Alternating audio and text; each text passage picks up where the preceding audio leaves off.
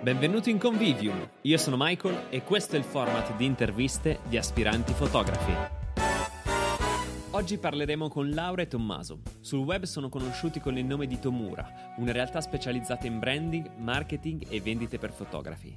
Assieme a loro scopriremo quali sono i 5 più gravi e comuni errori che un fotografo può commettere e come correggerli con passi utili e di estrema praticità. Posso darvi un consiglio? Preparate carta e penna. Ciao, Ciao. Michael, come Ciao state? Michael, bene. Ciao e grazie di averci invitato qua con te e ciao a tutti gli aspiranti fotografi. Ah, benissimo, sono super felice davvero di avervi e allora visto che magari potrebbe essere, magari no, ma potrebbe essere di sì, magari qualcuno non vi conosce, facciamo, insomma, presentatevi un po', spiegate cosa fate, io lo so bene, vi seguo assiduamente, però ecco, spieghiamolo anche al pubblico, almeno così anche loro capiscono. Vai Tommy. Allora, eh, Tomura è una società eh, dove io e Laura siamo i due founder e ci occupiamo di consulenza per uh, professionisti e per piccole aziende nell'ambito della, del branding, del marketing e della vendita. Quando siamo nati venivamo, io e Laura abbiamo lavorato assieme anche per, in altre attività legate appunto al mondo della fotografia e quindi la, la naturale, il naturale inizio di questo nostro percorso è stato nel portare nella comunità fotografica italiana eh, questo, questo, know-how, questi contenuti legati appunto al, bra- al, branding, al marketing e alla vendita e abbiamo costruito un insieme di, uh, di contenuti, di informazione per aiutare i fotografi professionisti italiani a proporsi meglio sul mercato sostanzialmente. Ok, chiarissimo. Meglio di così. Fantastico. Vuoi aggiungere qualcosa Laura?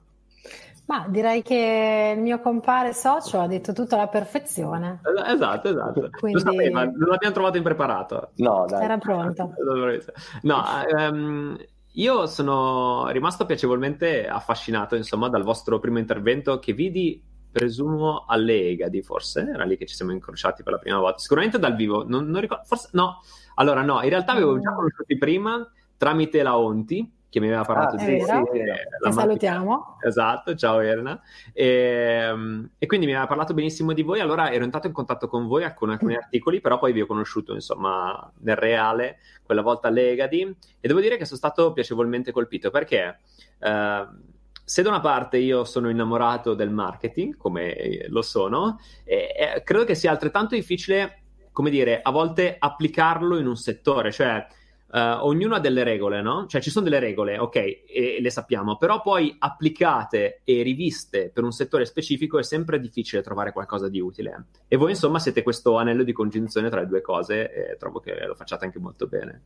Grazie Michael. Grazie. Sai, in realtà una cosa, cioè, mi, mi, mi accodo a quello che dici una cosa che abbiamo notato è che ci ha molto ispirato per creare la community poi che tu conosci, che è dedicata ai fotografi e che in realtà viene dalle grandi aziende e da quello che costantemente viene fatto dal punto di vista marketing.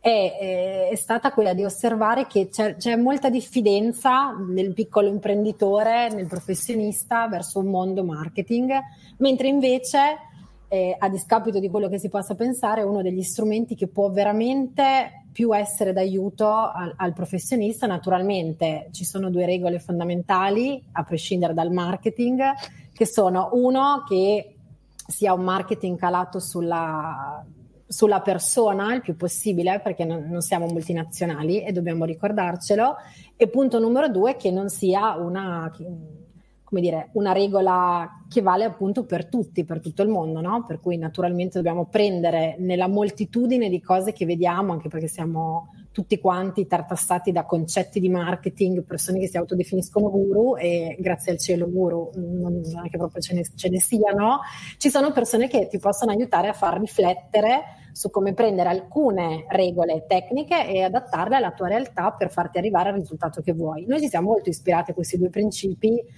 perché naturalmente la parte più importante a nostro avviso è cercare di essere utili e di essere comprensibili, quindi vendere poi dei concetti, quindi far passare più che vendere dei concetti, ma anche vendere in realtà delle strategie che realisticamente funzionino. Sì. Anche perché io credo che il grosso problema di, dell'imprenditore fotografo, del fotografo imprenditore, insomma, di quello che si fa tutto da sé, è che non è che non ci sono informazioni, Cioè ci sono, e a volte anche gratuite, nel senso ormai Google cerchi, trovi quello che vuoi.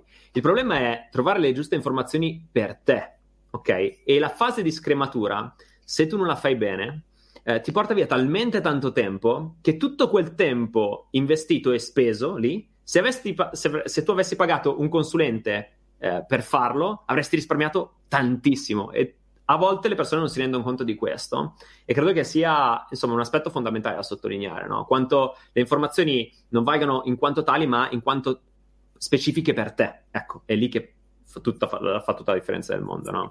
La base, e visto che siamo in, una, in un canale di aspiranti fotografi, è come, eh, sai, mi, mi serve una foto, prendo un cellulare, mi faccio un selfie o la faccio fare a un professionista. Cioè sicuramente, come dire, il selfie mi riesce, va bene, ce la faccio, fa spingere un tasto.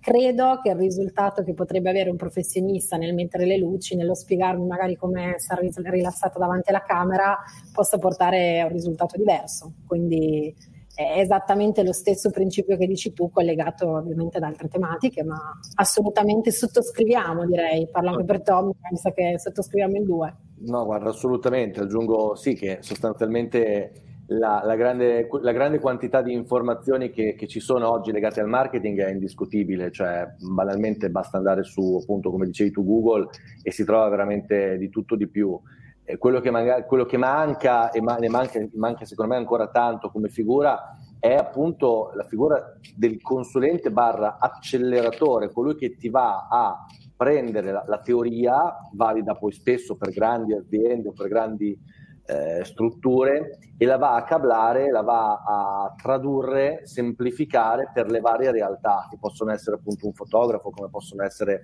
eh, una wedding planner, come possono essere tanti altri piccoli professionisti che in realtà hanno esigenze e secondo me col to Michael un punto molto importante, spesso fanno tutto quanto da soli, quindi si dividono in cinque, marketing, vendita, fare quello che fisicamente no, si vende e, e, l'amministrazione, la contabilità e via discorrendo. E quindi è chiaro che chi nasce, chi vuole fare, chi desidera fare il fotografo in questo caso, eh, vorrà ovviamente mantenere quanto più possibile del tempo per realizzare le immagini. E quindi deve, secondo me ci si deve muovere in un'ottica del fare il minimo con il minimo sforzo nel marketing, ma nella vendita uguale per riuscire a posizionarsi e riuscire a vivere di quel mestiere, quindi fare però le cose giuste nel momento giusto, questo è un po' il, il senso. E noi siamo proprio, siamo, diciamo che un po' la nostra fortuna è stata quella di essere dei traduttori di quello che è un mondo enorme del marketing e della comunicazione. Ok, grande. Beh, eh, insomma, siete fondamentali in questo processo, insomma, di, di, di, di mettersi a capire le strategie marketing. Ma allora, ehm, come sapete, ho avviato questo format che si chiama Convivium, in cui di solito ospito fotografi. E allora, perché ospitare persone che non sono fotografi, ma che si rivolgono comunque ai fotografi, no? Perché io volevo, ok, da una parte l'ispirazione, quindi qualcosa che quando tu guardi, sei lì con gli occhi a cuore, non so, parla gas e dici wow, yeah, ok, mi ispira tantissimo, però dall'altra parte, sull'altro, come dire, eh, piatto della bilancia, volevo mettere qualcosa di pratico, cioè ok, da una parte c'è l'ispirazione, voglio fare quello, voglio diventare questo, voglio diventare un autore, voglio fare un sacco di esperienza, va benissimo, ma dall'altra voglio degli strumenti pratici per concretizzare la mia idea, il mio sogno.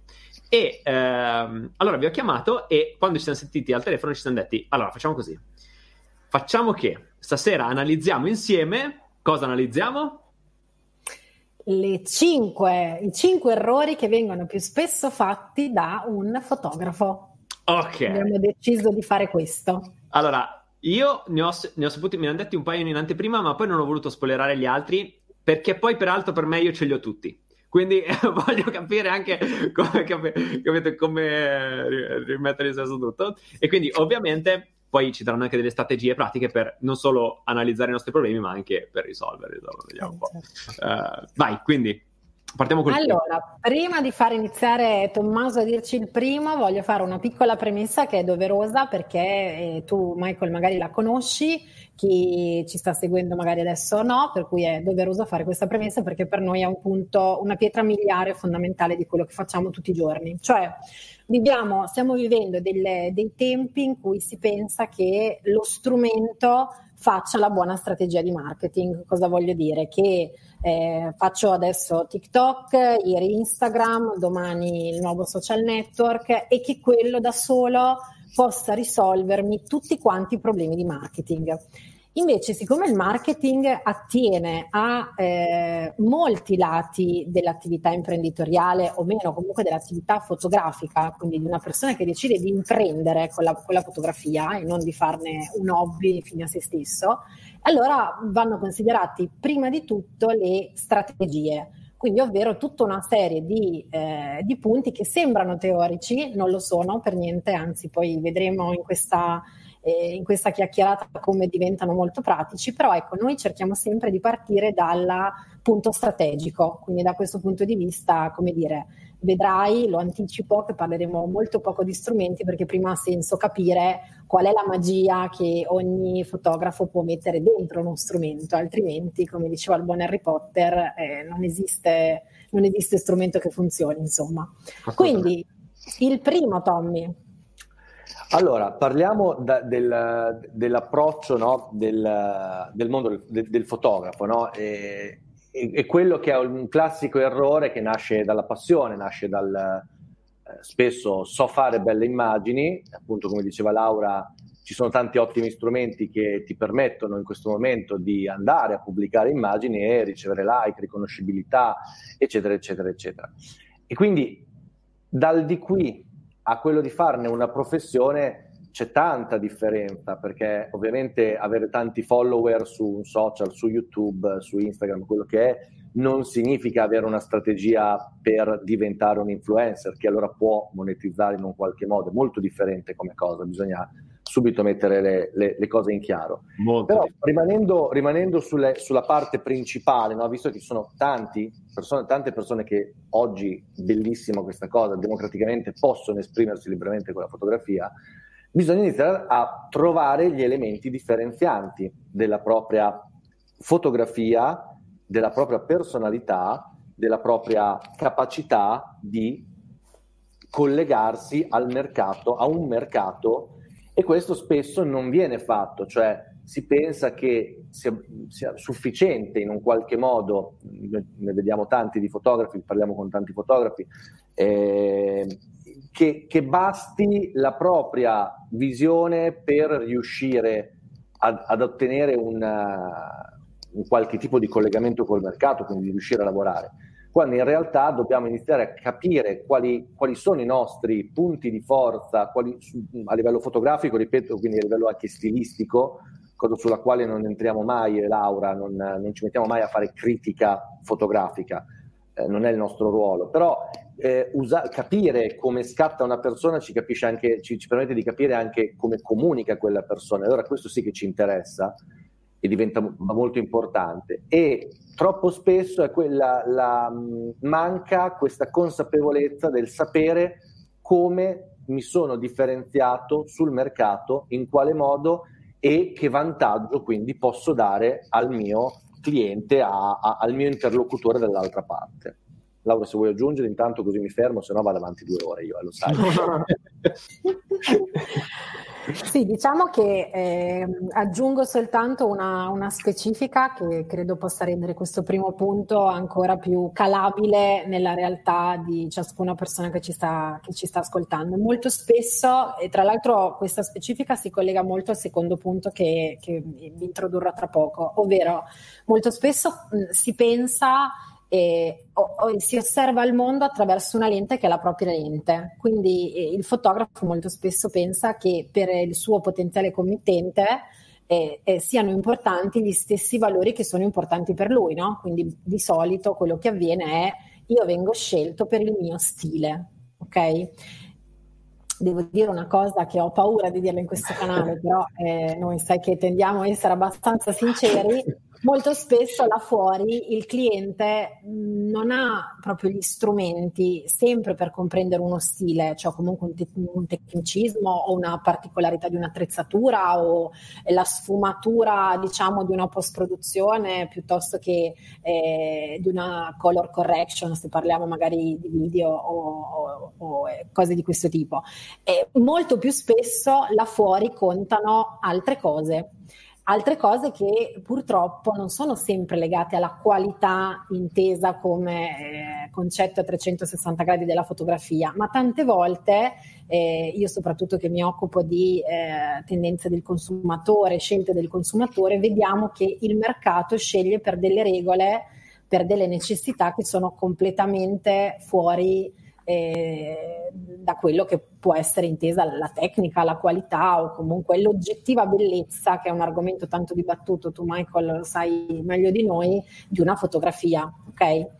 Quindi eh, anticiperei, se sei d'accordo, anche il secondo punto, perché sono estremamente collegati eh, che sono il secondo errore che di solito viene fatto è che quando si decide di intraprendere la propria attività di business con la fotografia, quindi decido che voglio mangiare, pagarmi le bollette, il mutuo, la macchina con la professione del fotografo, mm, molto spesso si fa l'errore di non avere chiari quali siano eh, i bisogni del cliente. Cioè noi dobbiamo sempre partire dal presupposto che ehm, viviamo in un mondo che è completamente saturo di praticamente qualsiasi cosa, quindi nel momento in cui andiamo in un mercato e eh, innanzitutto dobbiamo identificare una tipologia di cliente, quindi a chi voglio vendere, decido di essere un fotografo che, fa, che venderà dei pezzi d'arte, decido di essere un fotografo che lavorerà con una committenza privata perché magari faccio fotografie alle persone, che siano matrimoni, cresime, comunioni, piccoli eventi, oppure decido di avere come clienti delle aziende, perché magari decido di essere un fotografo di still life o aziendale. Bene, a seconda di chi sceglierò come mio cliente, eh, naturalmente i, ci saranno dei bisogni diversi, dei bisogni che, mh, come dicevo poc'anzi, facendo la specifica al primo punto, non sempre sono collegati a una mera specifica della qualità. Quindi molto spesso questo cliente potenziale va prima di tutto definito, che è una cosa che raramente viene fatta. Quindi molto spesso si inizia a lavorare e un po' c'è la strategia del docoio coio, no? Quindi entro sul mercato, pubblico qualche foto, ho dei like, ok, faccio il fotografo di boh, matrimonio, tirato in una casa. Mentre invece eh, un ragionamento che dovrebbe essere fatto un po' a monte, cioè a chi voglio mh, comunicare il mio valore? Qual è il cliente che io voglio cercare di prendere sul mercato? Una volta definito questo, capire immediatamente quali sono i bisogni di questo cliente. Eh, molto spesso i bisogni del cliente, mh, come dicevo prima, sono completamente diversi rispetto a quello che pensiamo noi. Talvolta c'è bisogno di eh, alcune, alcune, doti che magari riguardano la parte empatica, c'è bisogno, soprattutto immaginate chi si occupa di fotografia dedicata alle persone e magari è presente in delle giornate molto particolari eh, dei, dei, dei, clienti, no? Cioè c'è bisogno di quasi un amico che ti porti mano a mano fino a eh, a volte all'altare realisticamente, no? Mentre invece pensiamo magari a un'azienda in cui chi ci contatta eh, chiaramente non è soltanto una persona, ma magari è un imprenditore oppure è un responsabile marketing oppure è un amministrativo, a seconda naturalmente di chi sarà il nostro cliente, anche dal punto di vista aziendale o ancora giornalistico, di agenzia, insomma chiunque sia il mio cliente, io devo cercare di capire qual è il bisogno, non solo quindi l'esigenza fotografica, ma il bisogno che io eh, posso andare a soddisfare. E eh, talvolta, insomma, noi sono un po' di anni che ci occupiamo di fotografia e di business della fotografia e come dicevo prima, alcuni bisogni sono veramente più che latenti, cioè a volte è il bisogno di avere qualcuno che ci permetta di toglierci un problema, altre volte è sapere di potersi affidare eh, qualitativamente, non a livello fotografico, ma qualitativamente per tutto il resto, a livello magari di archivio della fotografia, e talvolta l'idea di, di avere qualcuno che possa essere veloce e quindi che banalmente, come dire, fa tegna, poi ci possa essere un ritorno molto veloce del, del lavoro Quindi ecco, esistono tutta una serie di bisogni che, attenzione, non sto dicendo, non, non diremo mai che non, non, sono ovviamente anche legati alla fotografia, perché questo è, è abbastanza evidente, però esiste tutta una sfera che spesso non viene considerata, Michael, del cliente e tante volte è proprio il non considerare quella sfera che ci rende come fotografi più vulnerabili sul mercato e soprattutto meno definiti. E quando siamo meno definiti, allora avviene la fastidiosissima domanda che abbiamo riscontrato nel 100% dei casi, cioè il famoso e mi fai lo sconto? Il prezzo è un problema. Quando il prezzo è un problema, direi 9 volte su 10, il prezzo non è veramente il problema, quindi non è che sia 100, 1000 o 50, il problema è che il nostro committente non riconosce a noi professionisti, quindi a noi fotografi, ehm, il valore di quanto stiamo chiedendo. E tante volte questa cosa avviene perché io appunto magari do per scontato che per te sia importante A, mentre invece per te è importante B. Allora come si fa, a, visto che abbiamo detto che offriamo anche qualche soluzione, no? come si fa a iniziare a capire qual è questo cliente? Io faccio sempre fare ai nostri clienti o comunque insomma, a chi partecipa alle attività della community alcuni esercizi che a volte sembrano dei giochi, perché eh, si va proprio a immaginare un cliente ideale, si va a immaginare quella che viene definita in un gergo eh, americano, anglosassone di marketing, la famosa buyer personas, che non è un concetto che ha inventato Tomura, è una modellizzazione diciamo un po' moderna del, del vecchio target di chi studiava marketing un po' di anni fa. Eh, quindi mh, si cerca di andare a capire eh, qual è eh, la modalità di esistenza e di acquisto di questa persona. Quindi naturalmente abbiamo davanti una futura sposa, abbiamo davanti una futura mamma, abbiamo davanti un'azienda, un direttore marketing che deve fare bella figura col suo capo grazie all'ultima campagna che noi dobbiamo fotografare. Ecco, iniziamo a capire eh, come ragiona questa buyer persona, quali sono le sue necessità, come possiamo essere utili a lui o a lei. E, e vediamo che sicuramente per, di solito non esiste mai un'unica buyer persona, ma ne esistono più di una, perché vi faccio fare un esercizio di immaginazione.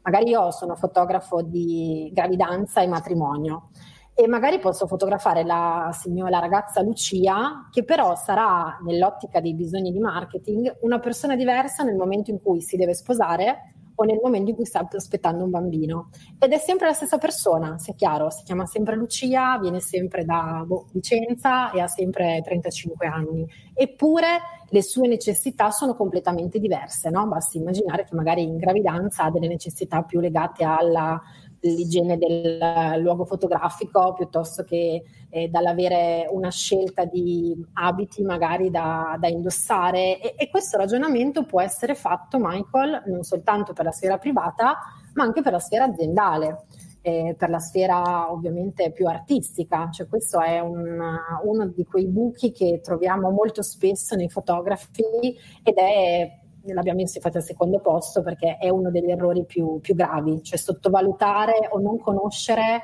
o sopravvalutare a volte, perché succede anche questo, il bisogno del cliente. Quindi continuare a parlare sostanzialmente arabo eh, davanti a un cliente che sta parlando cinese magari. Quindi eh, chiaramente per quanto possiamo metterci le buone intenzioni non saremo mai chiari, non saremo mai assertivi e, e diretti e quindi questa persona dinanzi a noi magari alla fine sceglierà un altro professionista, un altro fotografo e questo è un problema, devo dire, che attanaglia tantissimi fotografi. Ah, guarda, eh, nel mio piccolo, eh, vabbè, al di là del fatto che devo ancora perfezionare la buyer persona, mettermi lì ancora a definire, oh, l'ho fatto, eh, però devo comunque sempre star lì a levigare le cose, ok? Ma al di là di questo, eh, ho, come dire, ho percepito l'errore quando eh, soprattutto le prime volte, mi sedevo al tavolo con gli sposi e mi dicevano allora e io partivo dicevo allora senti io ho questo servizio e poi ho questo servizio e poi ho questo servizio e poi ho questo servizio allora loro volevano prenderne uno no? dopo che gli avevano dette 10 non sapevano più cosa scegliere e alla fine manco mi prendevano quelle che volevano prendermi prima dicevo ma allora come funziona allora adesso ho imparato a dire voi cosa, quali sono le vostre esigenze? Cosa vorreste per il vostro, il vostro matrimonio? Come lo immaginate? Quali sono i vostri valori? E allora da lì, poi dopo io dico, ah ok, faccio questo, questo e basta, e il resto lo, lo cestino, capito? Lo metto lì e quindi, questo mi, mi, è servito, l'ho imparato un pochino, ma posso ancora migliorare, posso ancora migliorare. Guarda, sì, il, il cliente non si finisce mai di conoscere, quindi è mm, una cosa che diciamo spesso è che l'azienda è un organismo vivente, no? Quindi al di là del fatto che spesso il fotografo è l'azienda, quindi è chiaro che il concetto è più facile, però anche quando ci troviamo davanti a multinazionali o società di capitali, l'azienda è sempre un organismo vivente che deve essere pronta costantemente ad accogliere, quando possibile, ad anticipare le esigenze del mercato, perché purtroppo un'azienda non può mai trovare, o meglio, sarebbe bene a livello teorico non si trovasse mai a essere stupita, a non aver analizzato i futuri trend. Quindi ecco, così come l'azienda cambia, anche il cliente cambia. È per questo che è stato introdotto dal punto di vista teorico di marketing un concetto diciamo evoluto del, del target che è poi diventato quello della buyer personas, perché la stessa eh, persona che noi abbiamo davanti nel tempo è cambiata. Pensiamo semplicemente a come sono cambiati i consumi dagli anni 60-70 a oggi, ma mh, stando sì. ancora più vicini a noi da solo dieci anni fa a, a certo. oggi. Quindi il mondo è in costante evoluzione.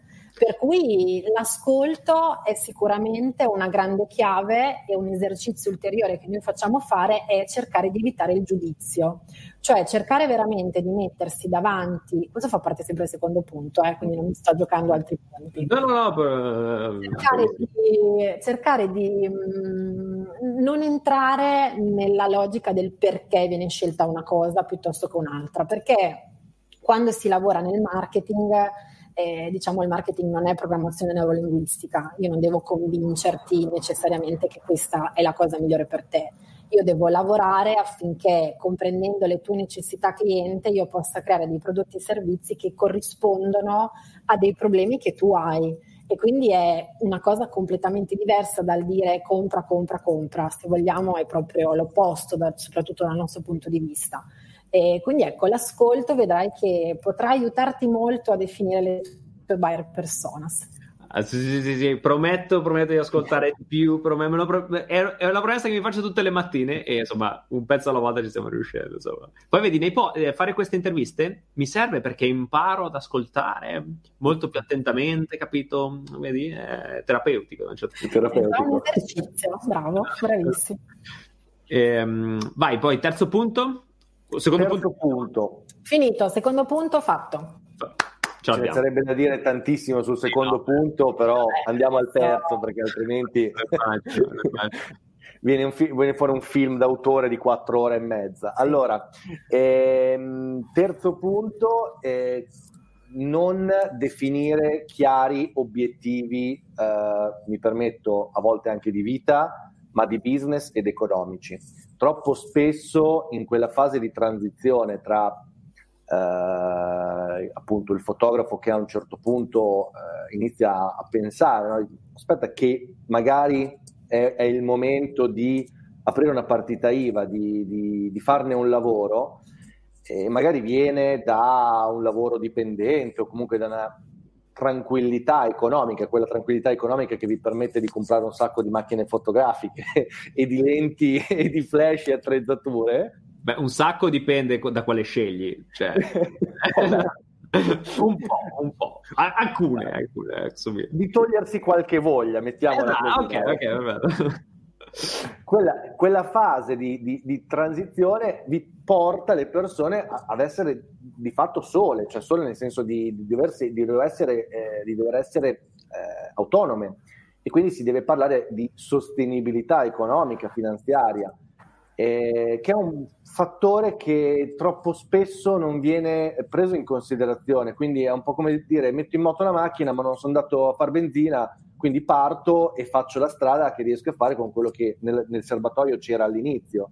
E invece noi dobbiamo comprendere che la partita IVA, il, l'attività in sé ha tutta una serie di, parlo adesso dal punto di vista economico, ma poi anche a livello di obiettivi, eh, però la, l'attività ha dei suoi costi di, di, mantenimento ogni anno e noi quindi, soprattutto in fase di startup, nella fase iniziale, eh, dobbiamo riuscire a capire quanto ci serve per riuscire a raggiungere una sostenibilità e a volte magari serve un anno, due anni, tre anni, quindi senza guadagnare o guadagnando poco e troppo spesso capita che vediamo appunto, ma non solo fotografi, capita anche a grandi aziende, che arrivano corti e quindi arrivare un po' corti vuol dire poi avere delle difficoltà a non riuscire a, ad avere poi soprattutto una, nella vita personale eh, una soddisfazione perché poi parliamoci chiaro nella vita quando poi si hanno pochi soldi non si riesce comunque a, a fare cose che, che, ci fanno stare bene, a, ad avere a che fare con la nostra famiglia in una maniera positiva,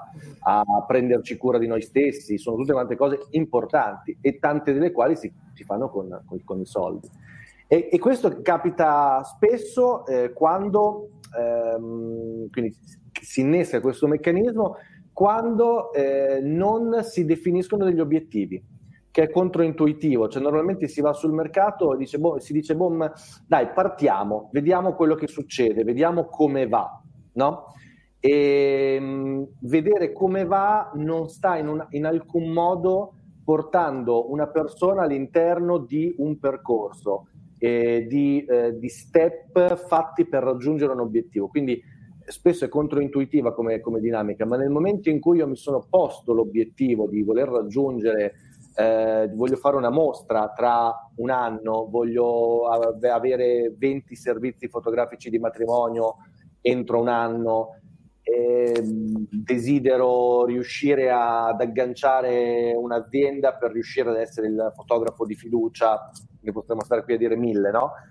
Eh, diventa fondamentale perché allora tutto quello che noi incominciamo a fare, come abbiamo detto prima, le cose che si devono fare all'interno di un'attività sono tante, eh, iniziano ad autoescludersi in funzione di quelle che sono più o meno efficaci per arrivare a quel risultato.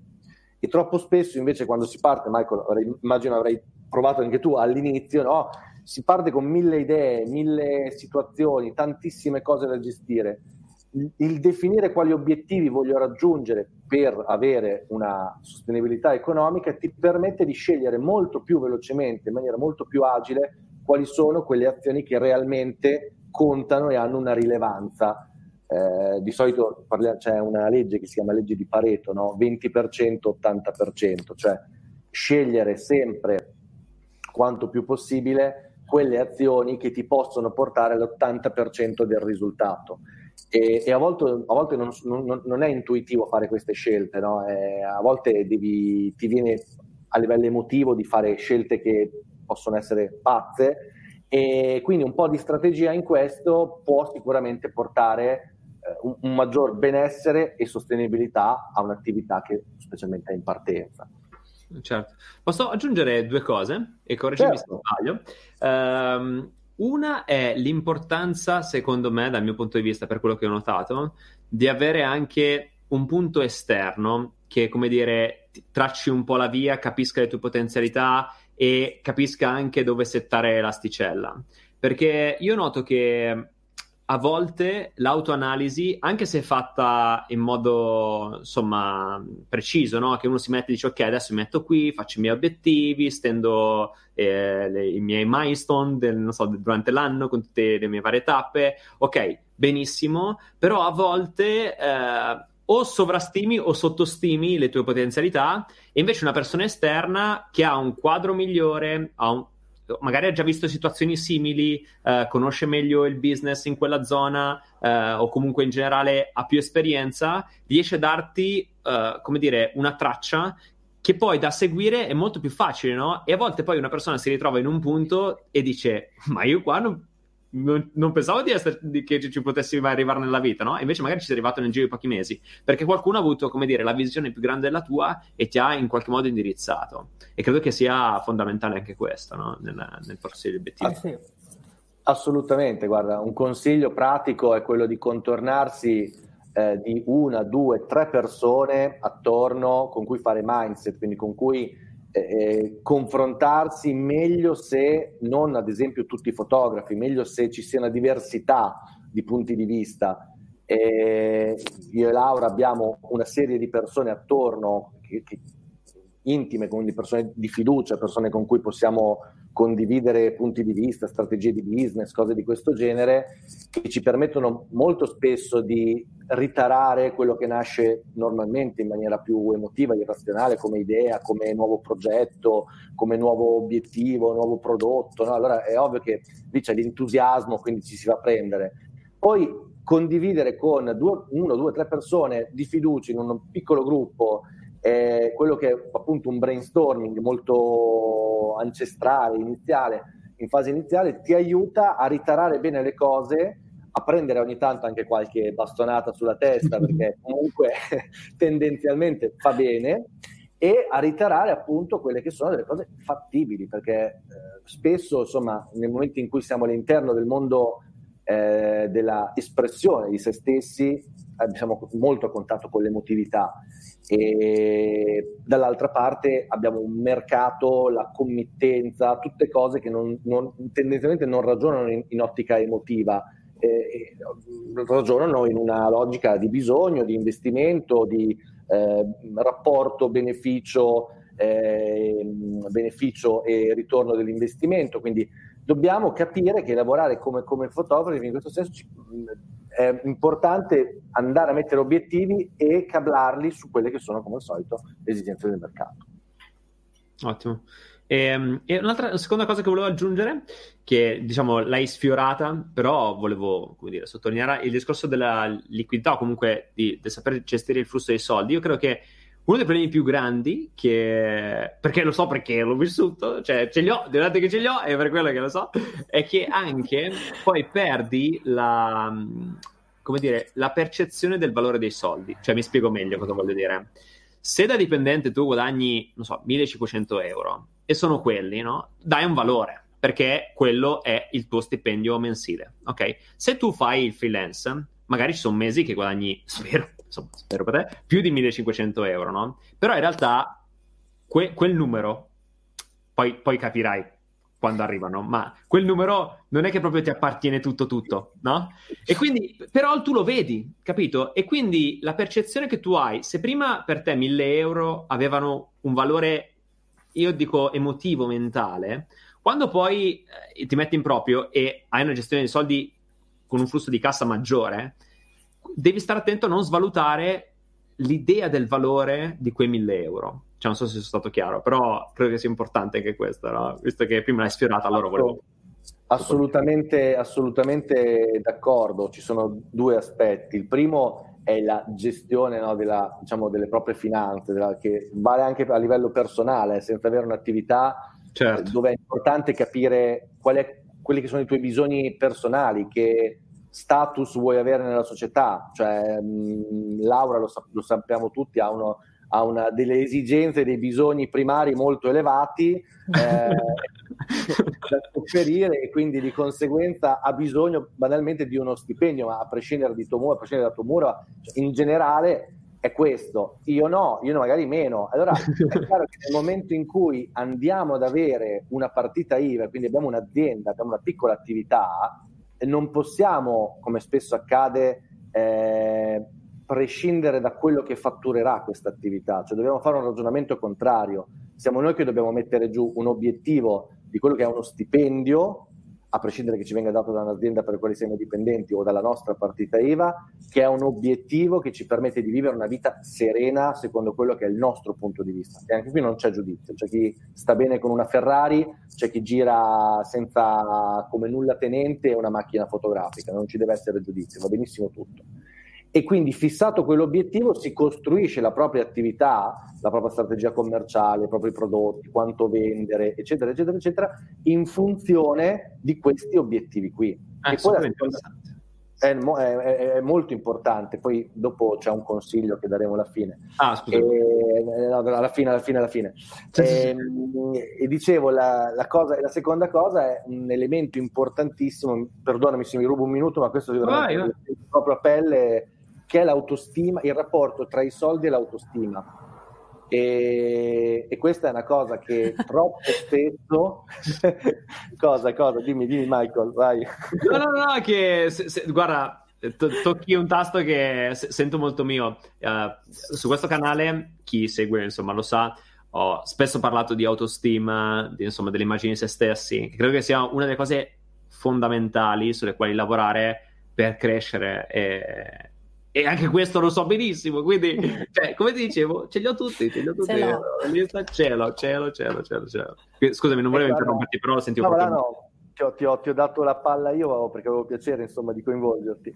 E, no, dicevo, la cosa dell'autostima secondo me è fondamentale, nel senso che troppo spesso c'è questo cortocircuito cognitivo dove eh, se io vendo un mio servizio a 500 euro, valgo 500 euro e, e in realtà proprio non, non, ha alcun senso come logica, cioè prendo un'azienda che vende viti, eh, il, prodotto, il, il, prezzo di una vite è, boh, non lo so, 3 centesimi, il suo amministratore delegato eh, eh, prenderà e percepirà uno stipendio molto più elevato dei 5 centesimi, eh, l'azienda fatturerà probabilmente milioni di euro. Ecco, il ragionamento dobbiamo, che dobbiamo fare è che il prezzo è semplicemente un elemento che si collega col mercato, che ha un suo valore eh, a fronte di un servizio e un bisogno che, che, che si uniscono.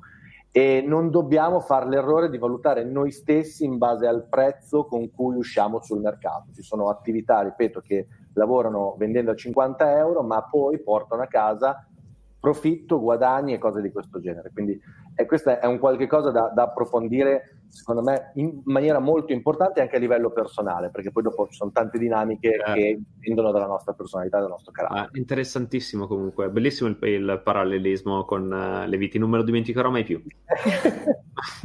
giuro, giuro. Eh, ogni volta penserò, non sono una vite. Bravo. Esatto. Bravo. Eh, Bene, allora, se, se questo era il terzo punto. Esatto, terzo passiamo punto al quarto. Dai che ci siamo, e ce l'ho anche questo, lo sento, lo sento, nel corazon, non, non, lo so, ma io sento che lo so, cioè che ce l'ho, ce l'ho, lo sicuro. Vai. Lo senti sotto pelle. Allora, noi esatto. li abbiamo messi in ordine sparso questi punti, nel senso che Chiariti tutti e tre i punti sopra, quindi fatta pace con la nostra autostima, le nostre paure, con tutte cose che vorrei dire serenamente a tutti che sono normalissime, le ha qualsiasi freelancer, qualsiasi persona eh, che decide di mantenersi con la propria capacità e col proprio talento. Eh, abbiamo notato che chi lavora proprio con la propria creatività magari è un po' ancora più sensibile perché ovviamente per vedere determinati dettagli nella fotografia, con la fotografia sicuramente insomma, sei tendenzialmente una persona un pochino più aperta dal punto vis- di vista della visione, no? quindi anche più sensibile, tante volte non è sempre, insomma, non è sempre detto.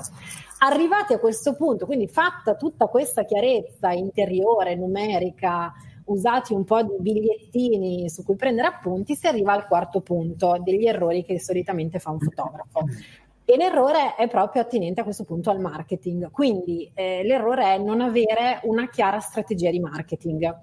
Cosa intendo per non avere una chiara strategia di marketing? Noi lo sappiamo bene, i fotografi frequentano fotografi e parlano di fotografia e fotografano solitamente.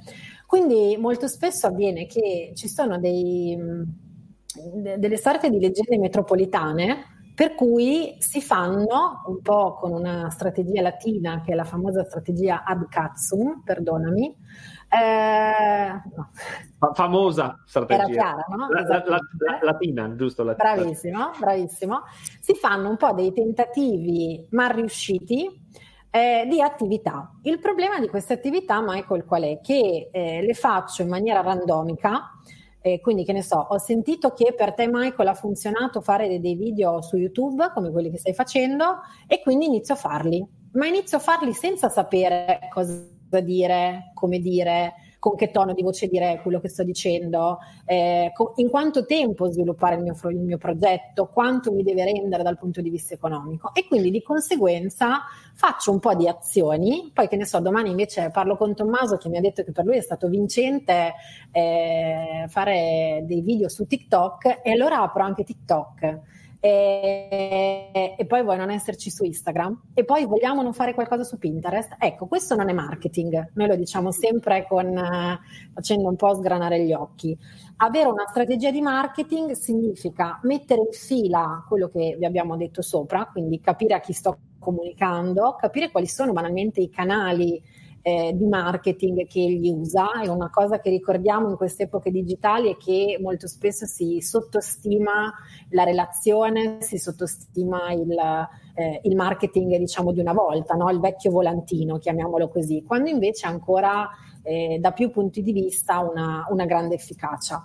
E naturalmente avere una, una, chiara strategia di marketing significa soprattutto avere, ehm, mettere insieme degli obiettivi capire, quindi un, ci prendiamo un bel foglio per diventare molto pratici. Iniziamo a dire bene, oggi che ne so, faccio, fanno di solito ottobre no? i budget di marketing per l'anno successivo. Noi possiamo farlo come imprenditori anche il primo di gennaio di ogni anno e dire bene, quest'anno cosa voglio raggiungere?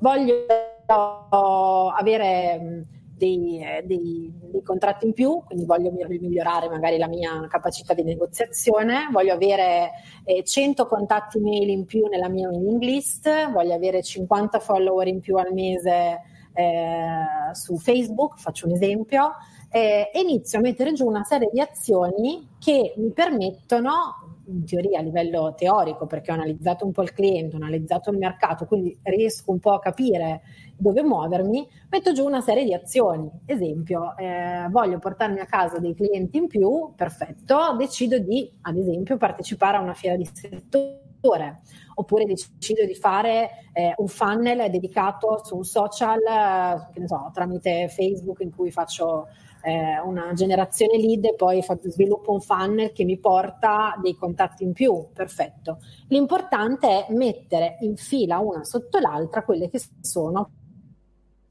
le, le mie strategie e naturalmente farlo in una logica che viene definita smart, quindi in una logica specifica quindi eh, non come dire, dando numeri, ma cercando un po' di definire qualcosa che possa essere chiaro per canale. Decido di fare questo con il mio sito, decido di fare questo con la mia comunicazione su Facebook, decido di fare quest'altra cosa attraverso, che ne so, una fiera. Eh, quindi smart M come misurabile, quindi devo cercare Michael di non andare a pancia perché purtroppo un anno di lavoro è lungo e se vado ogni volta a pancia faccio fatica a capire cosa ha funzionato e cosa no. Devono essere degli obiettivi visibili, quindi naturalmente non posso magari immaginarmi inizio oggi a lavorare, non posso pensare che, che so, fra sei mesi potrò avere eh, so, già contratti miliarda, milionari o miliardari, perché insomma potrebbe essere, però bisogna che inizio a settarmi delle, degli obiettivi che possano realisticamente essere raggiunti. E devono essere appunto realistici, per cui attinenti un po' alla realtà e quantomeno, secondo noi, collocati non su quelli che sono, ehm, diciamo, le l'ego, ma collocati in quelle che sono delle eh, degli obiettivi reali. Paradossalmente molto spesso si sta attenti a quanti like abbiamo sotto una foto, poi magari abbiamo il telefono fermo perché nessuno ci contatta per avere da noi dei preventivi e questo è un grande problema di marketing.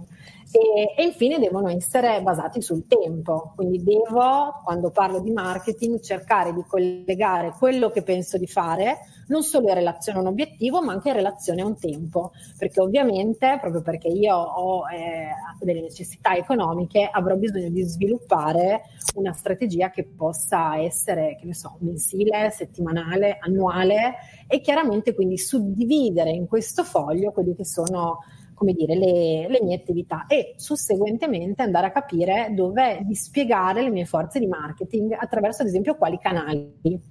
Parliamo di canali, siano essi online o offline, eh, proprio quando decidiamo di scegliere la strategia e oggi lo vediamo, di strategie ce ne sono miliardi, eh, molto spesso vengono vendute come strategie che sono strategie super vincenti che ti faranno vincere eh, che ne so, il successo e invece insomma molto spesso la strategia vincente è molto più semplice di quello che ci immaginiamo e soprattutto, soprattutto parlo per il fotografo che solitamente ha business che più o meno sono locali o comunque nazionali, un pochino più raggiungibile di quello che ci immaginiamo. E quindi non avere una chiara strategia e fare un po' delle cose in maniera randomiche senza misurare è un gravissimo errore di marketing anche perché, eh, concludo il quarto punto, eh, non, ri- non, riuscirò mai a definire, a capire, uno, cosa ha funzionato, due, cosa non ha funzionato, e soprattutto dove magari continuare a investire o investire con maggiore forza. Assolutamente. Guarda, ti dico, uh, YouTube per me è stata un'esperienza super formativa a livello marketing, più che altro perché ho fatto talmente tanti errori, ma talmente tanti, che, eh, che alla fine alcune cose le ho imparate e poi ovviamente le ho riportate nel, nel mio business. No? Il primo su tutti è che io ho fatto esattamente, esattamente l'opposto di quello che tu hai detto all'inizio. Cioè, cioè, tu hai detto, no ragazzi, dovete prima di fare qualsiasi cosa, sedetevi, pensate un po', e io invece ho detto, ma bello YouTube, e ho caricato video a caso, ok? E infatti non avevo risultati e non li ho avuti per un sacco di tempo, ma cioè per, per moltissimo tempo.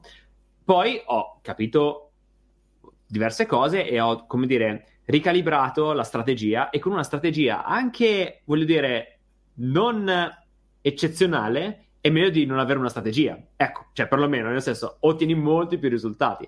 Poi è chiaro che anche qui puoi fare da solo ed è già un ottimo punto. Se hai una persona che ti segue, io sono convinto che il valore di una persona esterna eh, sia insomma, sia incredibile, no? Molto più di quello che noi pensiamo. Anche perché, soprattutto il fotografo, ma come poi t- tantissime altre professioni, però il fotografo vuole fare le foto, ok? E cioè, ed è quella roba lì. E già diventare un bravo fotografo, anche, anche solo per se stessi, no? Visto che sappiamo che la percezione delle fotografie è difficile farla percepire ai clienti, però un fotografo che ama quello che fa vuole sempre migliorarsi, vuole avere sempre informazioni, vuole sempre diventare migliore, acquisire sempre di più.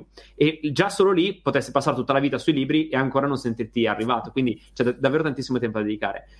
Ma se inizi a dividere la tua energia tra marketing, strategia, eh, non so, mille, contabilità, eh, contatto con i clienti, cioè diventa un delirio, diventa davvero un delirio. E, um, e, avere una persona appunto esterna che ti dia qualche dritta, secondo me è fondamentale perché riesci in pochissimo a darti una direzione.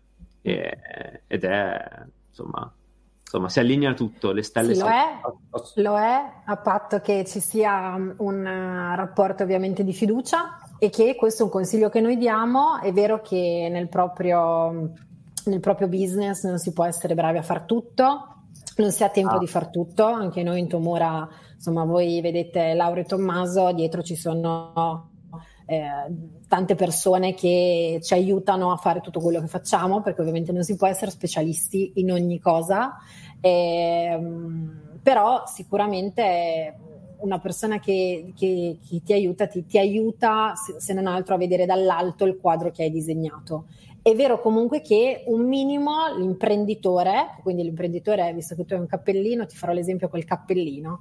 Vai. C'è un momento in cui abbiamo il cappellino del fotografo, quindi stiamo clic clic scattando, e c'è il momento dopo che abbiamo il cappellino dell'imprenditore. Sono due cappellini diversi, perché uno ama la fotografia, vorrebbe scattare sempre e basta, l'altro ci paga le tasse, deve pagare il fotografo che è andato a scattare e quindi ha una serie di problematiche in più. Quindi chiaramente eh, l'imprenditore dovrà più o meno avere un pochino idea di cosa si parla dal punto di vista marketing. Poi sicuramente una persona esterna ti aiuta ad andare in profondità, quindi chiaramente ah. non si richiede mai di essere tuttologi, però si richiede, secondo noi, eh, un attimino di entrare nel fango, no? sporcarsi le mani, capire di cosa sta parlando. E il motivo per cui noi invitiamo sempre tanto i fotografi a farlo è per un motivo che è intrinseco al quarto errore eh, cioè quello di talvolta non essere, eh, non, di non avere una sinfonia eh, appunto eh, melodica, organizzata, piacevole, no? Molto spesso, che ne so, ci troviamo davanti a eh, fotografi che magari narrano il loro amore per l'arte, hanno tutto uno storytelling legato alla qualità e poi magari lo stesso fotografo che ti manda una serie di mail con delle scontistiche cattive al 50%, no? Quindi capisci che io dico sempre, ci sono dei meccanismi di marketing che scricchiano nelle orecchie, no? Come se noi avessimo eh, Chanel che domani lo troviamo al supermercato a 4,99 euro, sicuramente il cliente, noi come clienti ci domandiamo dove è la fregatura. Quindi ecco, il fatto di essere coerenti, di essere sinfonici è, è una cosa che deve essere vista in tutte le attività di marketing che poi andiamo a fare e in tutte le, le azioni, paradossalmente anche quando facciamo una fattura. È la stessa, insomma, lo stesso bisogno di coerenza. Assolutamente. Che, correggimi se sbaglio, è tipo la visione, at- le competenze T-shape, no? Quindi Bravissimo. conoscere Promoto. un po' di tutto e poi andare lì verticale su una, eh? Ci sono? Beh, è, esatt- è esattamente, bravo. Hai, hai azzeccato perfettamente il punto, cioè eh, la costruzione, ma a volte si va anche di pari passo, la costruzione di se stessi, de, de, del come mi formo, no? quindi decido appunto, eh, T-Shape è, è, una modalità di, della gestione della conoscenza, quindi ho eh, una, una, T, nel, vero senso della parola, dove ho delle conoscenze orizzontali e invece le, le gambe sono appunto le conoscenze verticali. E poi diventa un pi greco, poi può diventare un pettine, questa è un po' l'aspirazione di tutti, e guarda caso per chi poi gestisce le cose un po' diciamo come one dimensional man o girl, è uguale, però è un buon approccio quello di incominciare a, che ne so, verticalizzarsi nel gestire creare, e capire come creare un sito web che funzioni. Bene, mi concentro su quello, uso le mie competenze, il mio piano di marketing, la mia attività marketing si concentrerà innanzitutto su quello. Poi magari costruirò un secondo step che potrà essere una, un profilo Instagram, ma però conoscerò le dinamiche di Instagram, avrò il tempo per starci, avrò il tempo per relazionarmi, visto che comunque è un social e quindi richiede un costante tempo, una costante dinamica di, re, di relazione.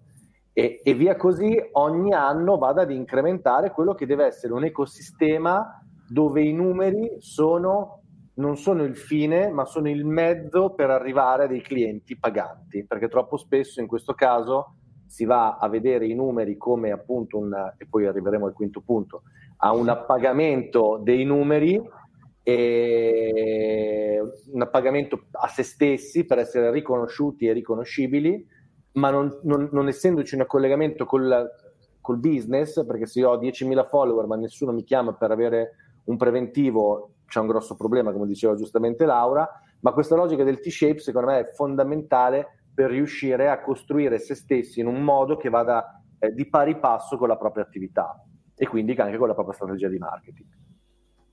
Grande. Bene, allora, eh, questo cielo. Cielo. Dopo questa consapevolezza, eh, passiamo all'ultimo, giusto? Quinto.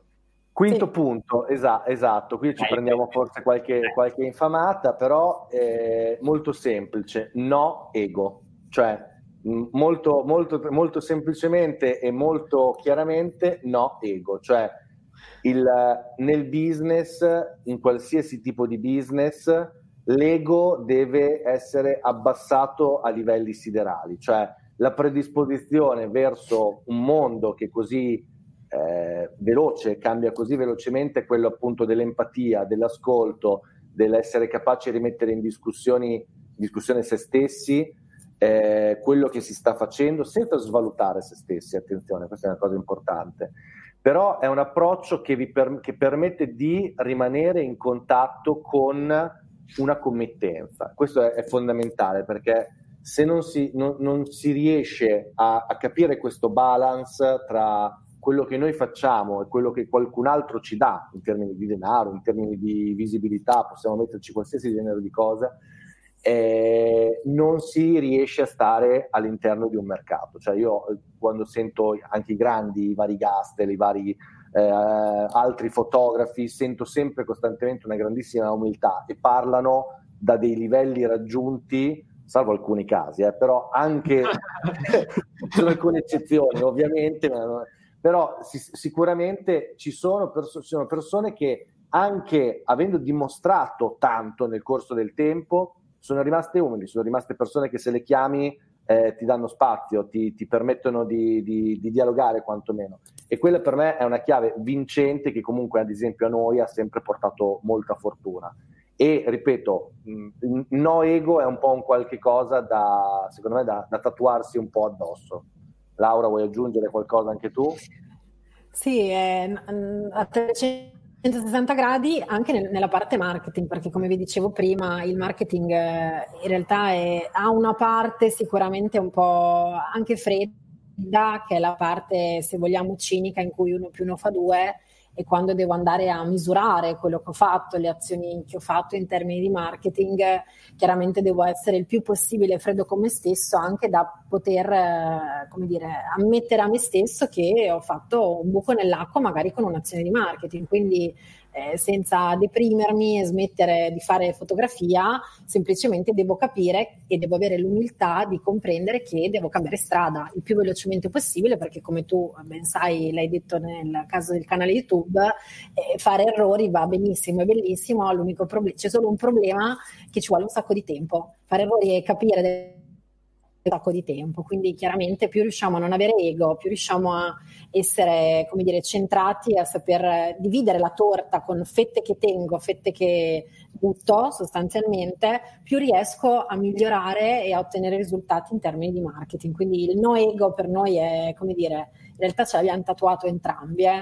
è una cosa che tuttora un mantra, devo dire appena uno dei due alza la cresta, l'altro arriva subito per abbassarla. No? Eh. E eh, vedi, anche questo deve essere in coppia. Ho due domande. Vai. Per chi? Allora, per, eh, per, entrambi, non so, poi alzate la mano chi vuole rispondere.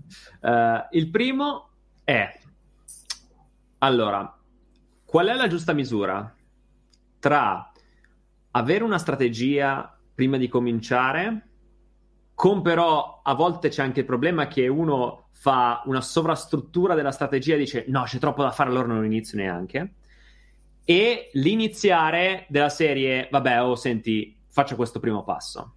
Qual è, come dire, la bilancia, no? Come, come riesce uno a bilanciarsi, come può fare per, per trovare eh, il punto di equilibrio tra questi due estremi? Allora, vado io, Tommy.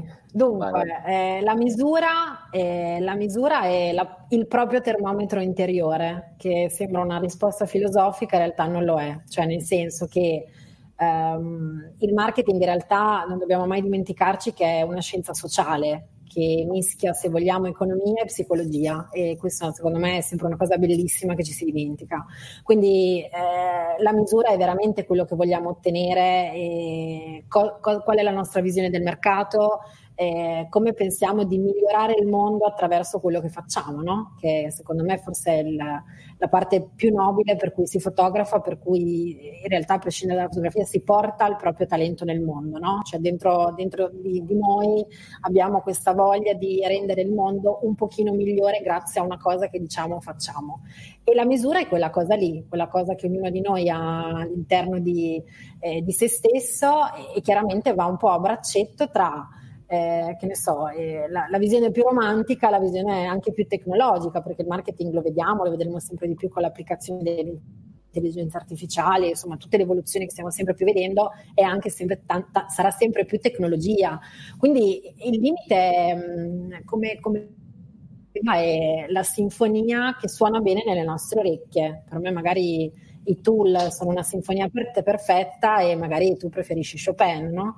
Eh, il match, quindi la riprova, ce l'abbiamo quando quello che immaginiamo, quindi la nostra visione unita agli strumenti che mettiamo in campo per raggiungere un obiettivo, incontrano l'interesse di una potenziale committenza che è disposta a pagarci o comunque insomma a riconoscerci un valore eh, prima di tutto non monetario, ma poi ovviamente anche monetario se decidiamo di farlo come lavoro e, e sulla base di quello si, eh, si procede devo anche dirti che ehm, è, è, comunque molto normale fare errori, cioè anche nel momento in cui eh, ci si affida a qualcuno, anche nel momento in cui lo si fa da soli, passare attraverso la dinamica dell'errore ti consente, ovviamente magari non di fare errori enormi, questo sì, però comunque ti consente di aggiustare il tiro e, e, quindi una cosa che ad esempio trovo sui giovanissimi fotografi e che magari per, per il fatto proprio di, di, essere ad esempio nati proprio comunque in, in, un'epoca un po' diversa rispetto a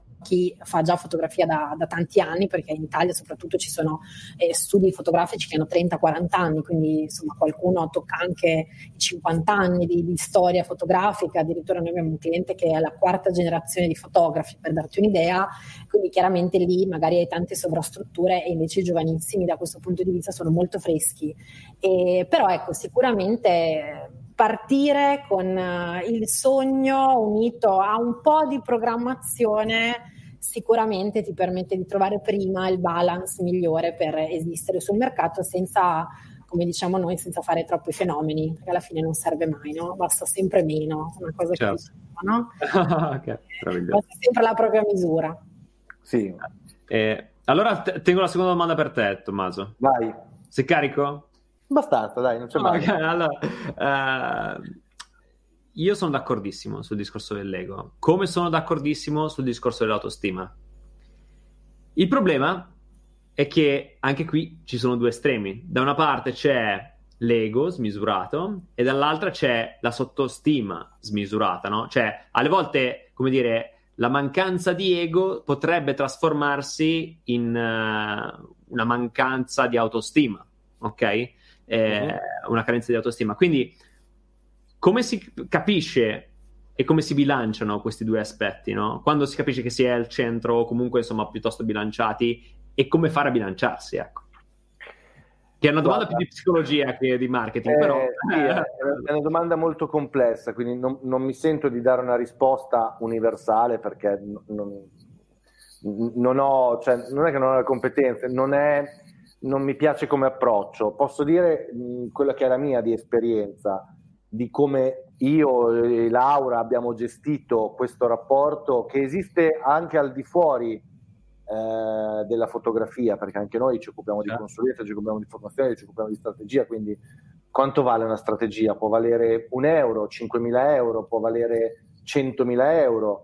Eh, parliamo di, di, di, intangibile, quindi la banana di Catalan l'hanno venduta mi sembra a 120.000 euro, li vale, non li vale? Beh, eh, dobbiamo pre- prendere da un, altro punto di, da un altro punto di vista, cioè quanto eh, io sono in grado di sostenere un determinato prezzo, un determinato progetto, perché è un po' come il discorso di prima, cioè se io ho un'urgenza ho un bisogno, è ovvio che ci sia il marketing, ci sia l'organizzazione, il senso di responsabilità nel comprendere che una partita IVA eh, è una responsabilità verso te stesso, verso chi ti sta vicino, per tutta una serie di motivi ma però dall'altra parte dobbiamo anche ricordare, quindi c'è bisogno dall'altra parte di ogni tanto lasciarsi andare, ed è giusto che sia così.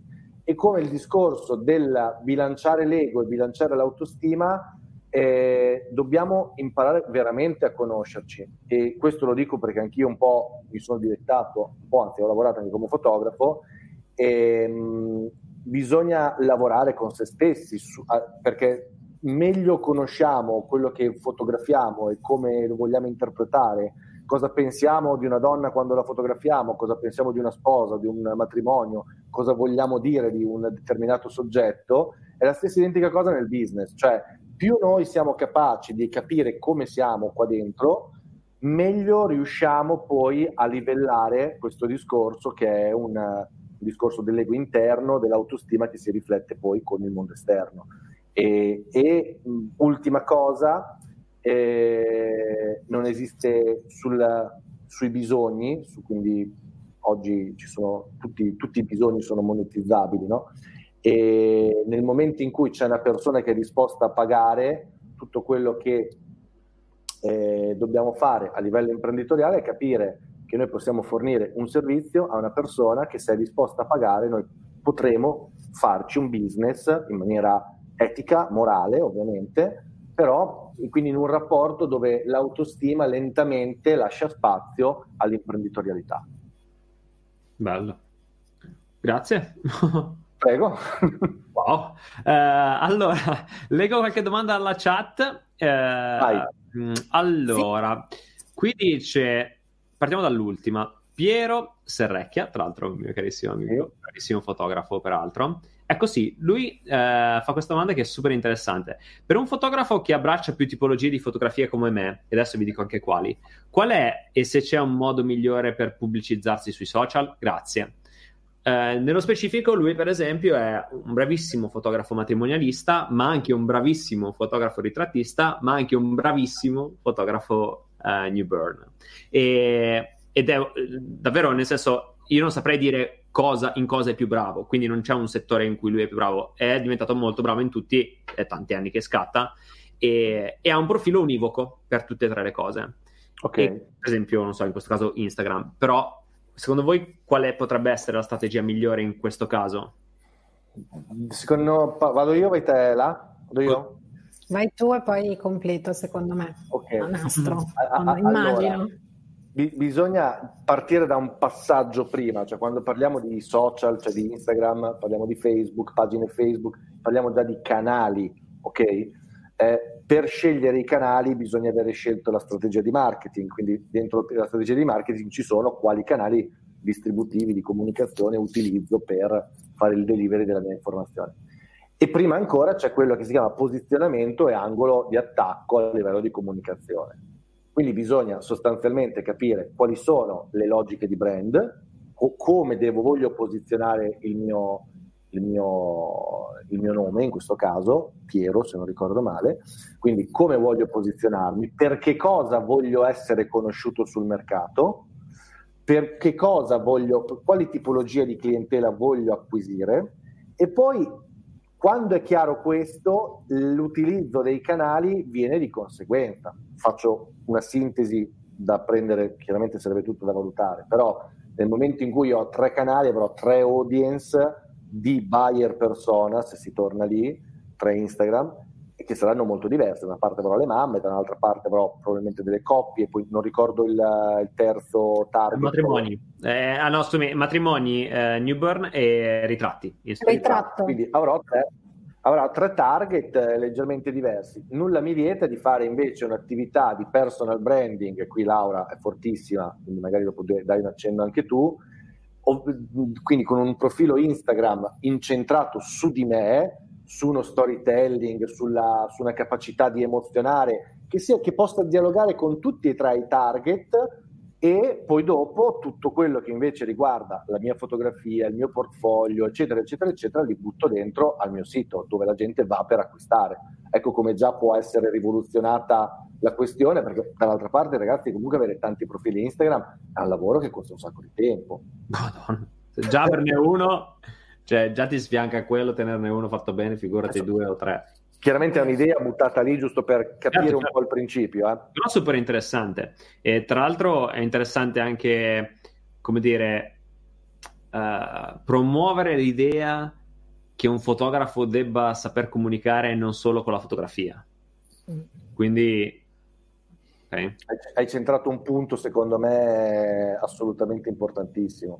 Ma tieni presente che la, eh, il fotografo produce immagini o per esigenza personale, quindi per raccontare qualcosa di sé, del mondo e quant'altro, o per committenza, quindi eh, non, eh, le aziende, cioè noi non, non produciamo fotografia, noi utilizziamo la fotografia e la comunicazione visiva per comunicare la nostra attività quindi un fotografo ha un altro cortocircuito che spesso usa solo l'immagine che ha prodotto per un altro come veicolo della propria comunicazione, quando invece si potrebbe veramente fare molto di più e il risultato della la fotografia realizzata per committenza, per una committenza, potrebbe stare tranquillamente su un sito all'interno di un portfolio.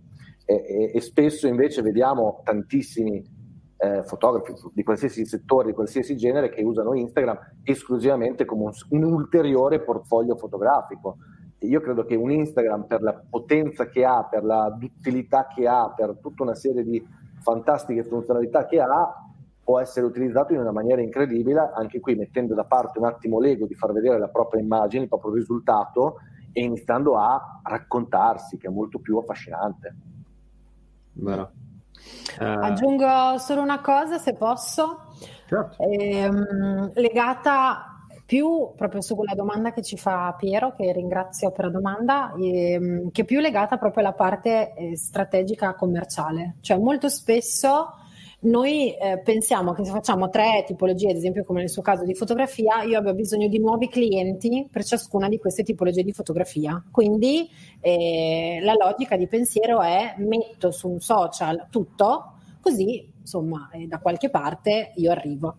Aspetta, Invece... l'espressione è ndokoyo koyo. Bravissimo, hai preso appunti, la grande strategia del docoio coio. Ma in realtà eh, non, non, c'è un errore in questo, nel senso che è abbastanza logico come pensiero, quindi ci sta. Certo. Quello che ad esempio inviterei a fare a Piero è di capire qual è eh, la tipologia di sequenzialità, se c'è nel suo vendere dei servizi a queste tipologie di persona, no? Perché magari paradossalmente lui potrà diventare fortissimo o potrà essere fortissimo, adesso chiedo Vegna, non conosco esattamente il suo lavoro, però sulla fotografia di matrimonio e, e poi magari la fotografia di ritratto, la fotografia newborn, perché magari la, la, la, donna dopo che si è sposata, esempio, lui nota che le, don, le, le, sue spose poi dopo qualche mese o qualche anno diventano le sue potenziali clienti o le sue clienti per il newborn, ad esempio.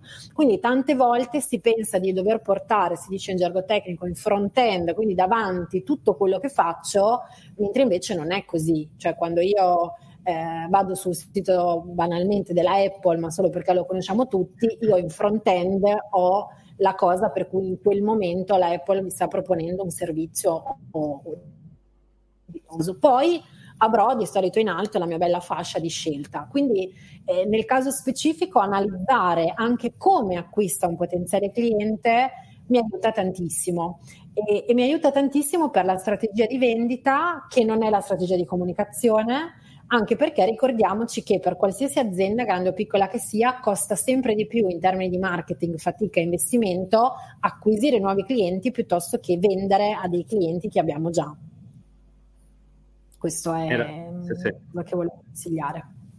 Bellissimo, Ero, volevo dirlo io, ma mi ho anticipato. Eh, ho detto no, anche perché effettivamente, però mi ho anticipato, niente, quindi non so più cosa dire. Eh, no, niente, figurati, welcome. Eh, tra l'altro, Mirko Salvadori dice: Domanda, per chi sull'argomento marketing sta messo anche peggio di Michaelino? Allora, a parte che non sto messo peggio, cioè non sto messo male sull'argomento marketing, chiaro, chiaro, no, perché volevo dirlo. Uh, avete qualche consiglio su come approcciarsi ed iniziare a studiare e imparare le basi della materia? Allora, eh, vai. Non so se volete rispondere, se no... Pari dispari, Tommy. Vai, no, prima ho cominciato io, questa è tua, dai, è giusto. allora, eh, Mirko, mh, mm, potremmo consigliarti miliardi di libri e se vuoi possiamo darti una lista infinita eh, che ti parlano di teoria.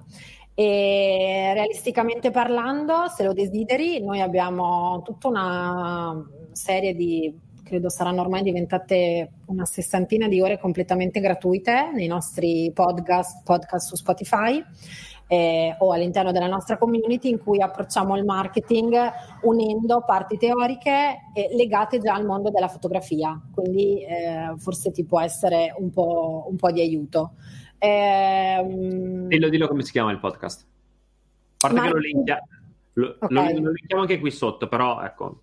E il podcast è Marketing per Fotografi, Tomura. Noi abbiamo più o meno sempre suddiviso tutto quello che, che, che facciamo, che abbiamo fatto da, dall'inizio di, di, di, Tomura ad oggi in un canale dedicato per la fotografia, poi ne abbiamo un, un altro dedicato a più diciamo al mondo aziendale, però venendo comunque da tanti anni di lavoro nella fotografia abbiamo proprio sentito l'esigenza di comunicare con il linguaggio comprensibile senza troppi termini inglesi o comunque spiegandoli, che è sempre molto bello secondo me, eh, proprio per cercare il più possibile di far capire il meccanismo, perché poi in realtà, soprattutto quando davanti ho persone che mi dicono non sono ferrato di marketing, non ce la posso fare, in realtà lì dietro troviamo sempre dei grandi pensatori di marketing, perché sono meccanismi che eh, non sono poi difficili da comprendere. E appunto se lo desideri in quel canale ne parliamo proprio diciamo già con i termini fotografici. O abbiamo sempre la grande lista di libri comunque eh, che vale sempre la pena leggere. Però il libro lo teniamo per, per la fine per la fine che abbiamo la domandina tattica finale. Tattica. allora pesco un'altra domanda dalla chat eh, perché tipo in coda alle puntate pesco sempre le domande dal pubblico eh, quale normalmente, eh, scusami, quanto, in... aspetta, scusate, eh. quanto normalmente incide il marketing sul fatturato in termini di percentuale? Bella domanda. Beh, chi l'ha fatta? Bella domanda. Eh, Giovanni. Giovanni. Allora, questa è, um, allora, è una bellissima domanda perché eh, c'è un approccio eh, consapevole del fatto che il marketing eh, è un investimento, quindi ha dei tempi, se facciamo tutto noi e il nostro tempo ha un costo, oppure se deleghiamo attività, se compriamo pubblicità su Facebook, su Google Ads, eccetera, eccetera, ha un costo diretto. Allora, dare una risposta che come al solito sono linee guida da prendere come tali, però bisogna fare un po' di differenze eh, di approccio, nel senso che eh, un'attività, un libero professionista che ha appena aperto la partita IVA, naturalmente dovrà investire di più del proprio fatturato perché deve, è in una fase in cui deve crescere, deve aggredire il mercato, deve mh, farsi spazio all'interno di, mh, cioè, tra altri competitor che sono sul mercato e quindi è normale che debba in un qualche modo esporsi di più. Normalmente in una fase di startup si arriva anche a spendere un 20% del proprio fatturato, questo in una fase di startup. Poi via via si va a calare, quindi eh, nel momento in cui magari ho una fase di assestamento eh, dove inizio ad avere una continuità di richieste di contatti, dove mh, mm, inizio ad avere eh, clienti che ritornano, quindi magari immagino mm, una fotografia di famiglia, quindi acquisisco per un matrimonio, poi mi tornano per, per il ritratto, eccetera, eccetera, eccetera. È chiaro che allora posso anche abbassare tranquillamente, arrivare a un 10%, le attività strutturate invece che magari hanno un po' di tempo, sono presenti sul mercato da un po' di tempo, che hanno un po' di consapevolezza a livello marketing, magari spendono normalmente un 3, un 4% del loro fatturato. Questo chiaramente sono linee guida indicative per capire quanto costa il marketing. Okay? Cioè, da prendere ovviamente, come al solito diciamo, non esistono ehm, soluzioni ehm, globali a problemi individuali. Questo quindi ogni volta bisogna andare a vedere nel dettaglio chi si ha davanti e la realtà che si ha di fronte. Però tendenzialmente queste sono linee guida abbastanza attendibili. Spero di aver risposto. Sì, sì, hai chiuso peraltro con una frase bellissima. Potrei tatuarmi io quella. Eh, eh questo è il nostro mantra, Michael. Eh, di, globa- vabbè, anche, anche, anche, perché in, in, questa intervista non ti abbiamo ancora detto che io e Tommaso in realtà siamo due mega critici di marketing, no? Quindi diffidiamo un po' da tutte quelle che sono le, appunto, le soluzioni da guru che ti faranno diventare ricco entro sette giorni. Per mm. cui questo è veramente per noi un via insomma, che sentiamo veramente tanto. Beh, sì, che credo che sia quella vincente, perché al di là degli obiettivi che possono essere diversi, poi una persona è diversa e quindi eh, c'è proprio un modus operandi che va costruito su, su, sulla persona. È, sì. incredibile. Comunque, eh, prima quando parlavamo di Piero e del fatto di raccontarsi, mi era venuta in mente una scintilla che poi non ho approfondito e però che volevo approfondire adesso, di quanto sia davvero importante eh, far passare poi i tuoi valori, eh, la tua filosofia, non solo di fotografia, ma anche di vita, no? Perché io credo che eh, proprio perché un cliente non riesce spesso a capire la differenza che c'è tra una tua fotografia che tu reputi bellissima e quella di un'altra che magari non lo è, però credo che invece passi molto la tua filosofia di vita, i tuoi valori, il tuo modo di empatizzare, cioè questo credo che sia fondamentale e raccontarsi attraverso i social invece che solo fare mera vetrina delle proprie opere migliori sia la chiave di volta per eh, comunque creare una relazione. Questo non vuol dire che acquistino da te, però comunque creare una relazione sul lungo termine credo che sia sempre una delle strategie migliori, correggetemi se sbaglio. Sei nel giusto. Assolutamente. Beh, sì, Sei nel sì. giusto anche perché conoscendo il cliente eh, tirando fuori quelli che sono i propri valori, quello che spesso ci, poi ci dicono i nostri clienti, noi eh, lo vediamo e ci crediamo perché sappiamo che è così, molto spesso sai non si vende e quella è la cosa bella, cioè attenzione, non, non si vende nel senso che non si ha risultati, ma non si ha la percezione di vendere. È come se si inneschi veramente una relazione in cui Eh, io fotografo nello specifico, eh, grazie appunto, come vi dicevo prima, a un servizio che io ho creato, ho una soluzione a quello che per te è un'esigenza, che magari può essere sì lo sposarti, esempio, però eh, sposarti con l'esigenza magari di avere vicino qualcuno che sia boh, particolarmente silenzioso, che colga i momenti veramente importanti per me, che non sono i momenti da copertina di una Word, ma che sono magari che ne so, eh, la nonna, la mia nonna che eh, piange in privato mentre mi vesto, faccio un esempio, no? E questo avviene anche col, con le aziende, quindi eh, è sicuramente insomma, una, un fattore importante. Ma, anche perché credo che quando il, riesci a far capire il tuo valore percepito anche al di là della tua fotografia, una persona poi abbia molte meno tra virgolette, resistenze nell'acquistare, no? Cioè io mm-hmm. acquisto con piacere un prodotto del quale capisco il valore esatto. e ho esatto. necessità, ok? Sì. Lo, capisco, sì.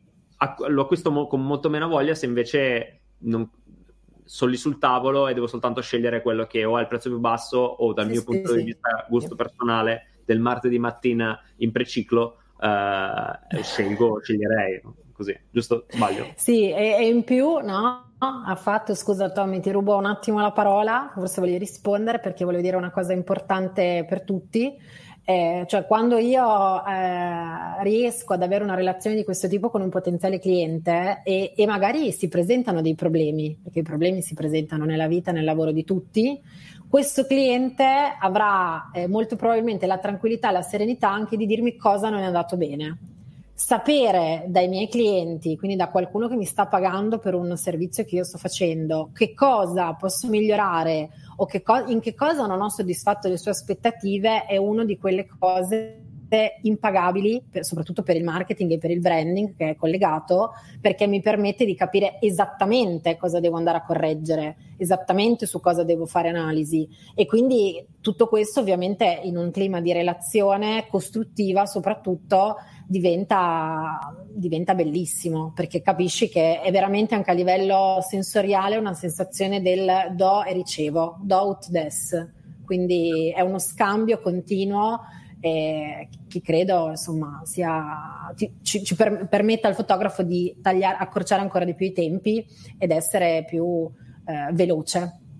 E penso che per far questo, per non solo chiedere, ma anche per accettare la critica insomma, di, di un tuo cliente, proprio l'ego, devi prenderlo così sì, in tasca. in tasca così tac lì fermo lì e non ti muovi. e devi ringraziare perché in realtà il cliente che ti fa una critica eh, tante volte insomma noi proprio chiediamo imploriamo clienti per favore diteci qualcosa che non facciamo bene, ma attenzione, non perché abbia la presunzione di far bene tutt'altro, però perché magari talvolta, soprattutto quando tu lavori sempre sul migliorare te stesso, inevitabilmente hai comunque un margine di errore che è legato al fatto che si chiama in sociologia la, la lente dell'osservatore, no? Cioè tu sei troppo dentro la scena che stai osservando e fai fatica a vedere eh, con quella distanza che ti permette di essere eh, obiettivo, di essere critico. Quindi certo. grazie al cliente che ci fa la critica perché è fondamentale, quello è veramente fondamentale soprattutto nel marketing. Assolutamente. Ultima domanda, mi pare, poi se ne avete altre potete farle al volo, intanto leggo l'ultima. Allora, beh, in realtà ne abbiamo già un po' risposto, però magari c'è insomma qualche consiglio più pratico, più veloce. Ah no, in realtà c'è un'altra di domande, però. Uh, come creo una strategia di marketing efficace? Quindi direi, questa è una buona domanda per ricapitolare i punti che abbiamo visto stasera, che sono okay. questi, presumo. Almeno che, non so, se volete aggiungere qualcosa ditemi pure, eh, non volevo... Mm, ma una strategia di marketing efficace è una strategia che eh, nel rispetto delle competenze che si hanno e nel rispetto di quelle che si vogliono imparare eh, permette di andare sul mercato con un'idea chiara del, a, chi ci, a, chi ci, si vuole rivolgere, eh, in quale modo e offrendogli che cosa, quindi questo già tantissimo, sapendo o quantomeno cercando di capire come svolgere il proprio lavoro in una maniera leggermente diversa, per quale aspetto è leggermente diverso il modo in cui io svolgo un lavoro rispetto a qualcun altro che è già presente sul mercato e mh, creando quindi una, un'attività che sia sostenibile dal punto di vista economico e che permetta di andare a sostenere la mia vita personale e privata e la strategia di marketing in tutto questo deve, come dicevo prima, rispettare quello che so fare oggi, quello che voglio imparare a gestire io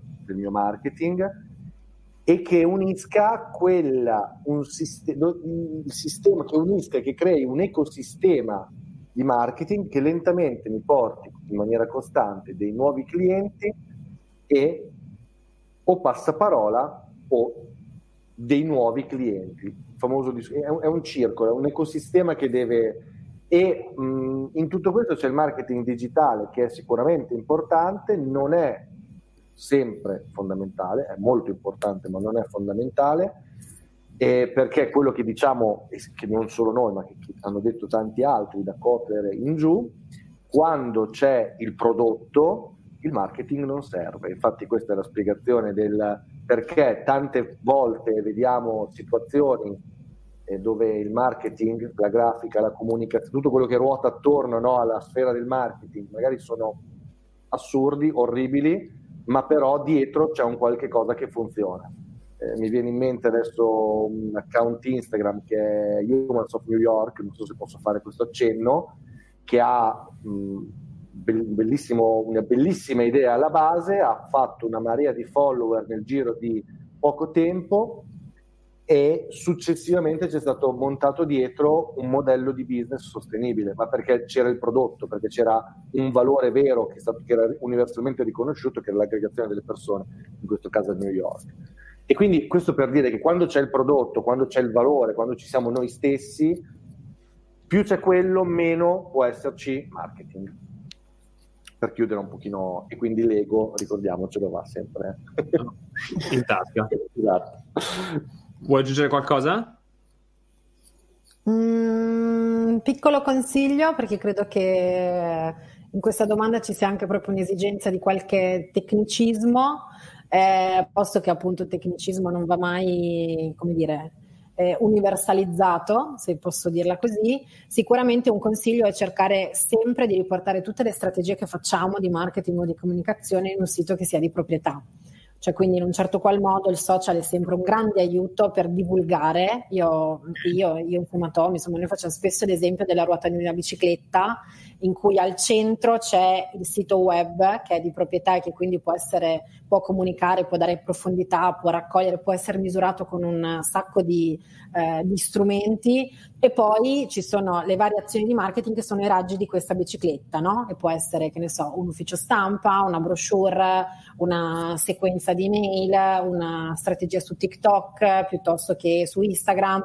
Quelli sono dei, eh, degli strumenti che ti permettono di divulgare un qualcosa che è nel DNA aziendale che deve essere a nostro avviso insomma, di diverse persone che fanno il nostro lavoro, deve essere racchiusa in un sito eh, o comunque in un, in un, qualcosa che sia di proprietà. Ecco. Il sito è sicuramente uno degli strumenti che più permette di dare profondità e cui, su cui più si possono agganciare delle attività di marketing nel tempo.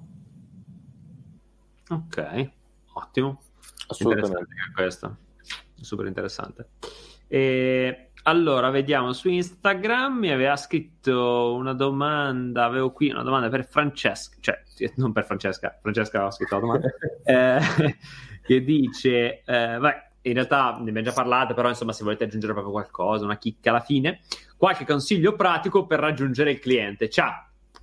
Come Qualche, eh, eh, dipende dal mercato, dipende sicuramente una chicca pratica è una delle tante che si possono dare, capire se questo cliente per quel tipo di servizio che noi proponiamo eh, ha, una, ha un bisogno latente o consapevole. Già questo è per il marketing una grandissima spaccatura tra bisogno latente e bisogno consapevole e, e, questo definisce tantissimo la nostra strategia. Il bisogno latente lo generiamo con l'advertising, lo andiamo ad intercettare quando no, ci arrivano le sponsorizzate e ci tempestano e, e, lentamente intercettano ogni tanto determinate cose che abbiamo nella pancia e il bisogno consapevole è quello che noi andiamo invece a ricercare su Google, no? quindi quando andiamo a fare gli intenti di ricerca. Già comprendere il nostro cliente in che modo si muove verso i nostri servizi ci permette di capire a che cosa dare priorità in termini di strumenti, sito web, social, advertising e tutti i milioni di canali che ci sono oggi a disposizione. E eh, ricordiamo che se volete approfondire il discorso di eh, bisogno latente e bisogno consapevole, c'è un podcast che si chiama Tomura, Marketing per Fotografi, in cui viene svelato esattamente. Uh, bene, allora, volete, siamo diciamo arrivati alla fine, è stata una bellissima chiacchierata uh, pratica, ecco, eh, questo è il termine giusto. Uh, sarebbe, sarebbe da riascoltare con carta e penna e fare gli esercizi nel mentre, sarebbe proprio questo super interessante. Eh, volete aggiungere qualcosa alla fine? C'è qualcosa che mh, mm, volete aggiungere? Anche se abbiamo detto talmente tanto che c'è da lavorare per un mese. Direi mh, mm, di non aver paura di sbagliare, perché comunque alla base di tutta questa serie di cose operative che vi abbiamo detto c'è sempre quel fuoco che vi ha portato a decidere di fare i fotografi che poi vince su tutto, quindi insomma, sai, vale sempre, vale sempre la regola che non serve avere poi troppe regole, questa è, è, la base, no? Quindi deve sempre in un certo qual modo, rispetto anche alla domanda di prima, vincere una certa sorta di curiosità, anche nel marketing, perché esistono miliardi di tecnologie miliardi di modalità e sicuramente sbagliare ci permette comunque di andare a capire cosa può fare per noi, insomma. Quindi ecco, al di là di abbiamo parlato tanto di programmazione, di conoscenza, di consapevolezza, è, è comunque vero che eh, tante volte l'eureka ci salva insomma da, da, poi avere dei concetti troppo prefigurati e va benissimo così ecco per cui fare gli esercizi sì ma ogni tanto anche dimenticarli per, per poi rivederli ecco Okay. Questo è il consiglio finale. Grande. Tommaso, vuoi aggiungere qualcosa? Ha già, la mia socia ha già perfettamente riassunto. Era meravigliosa. Non allora, però, aggiungere nulla.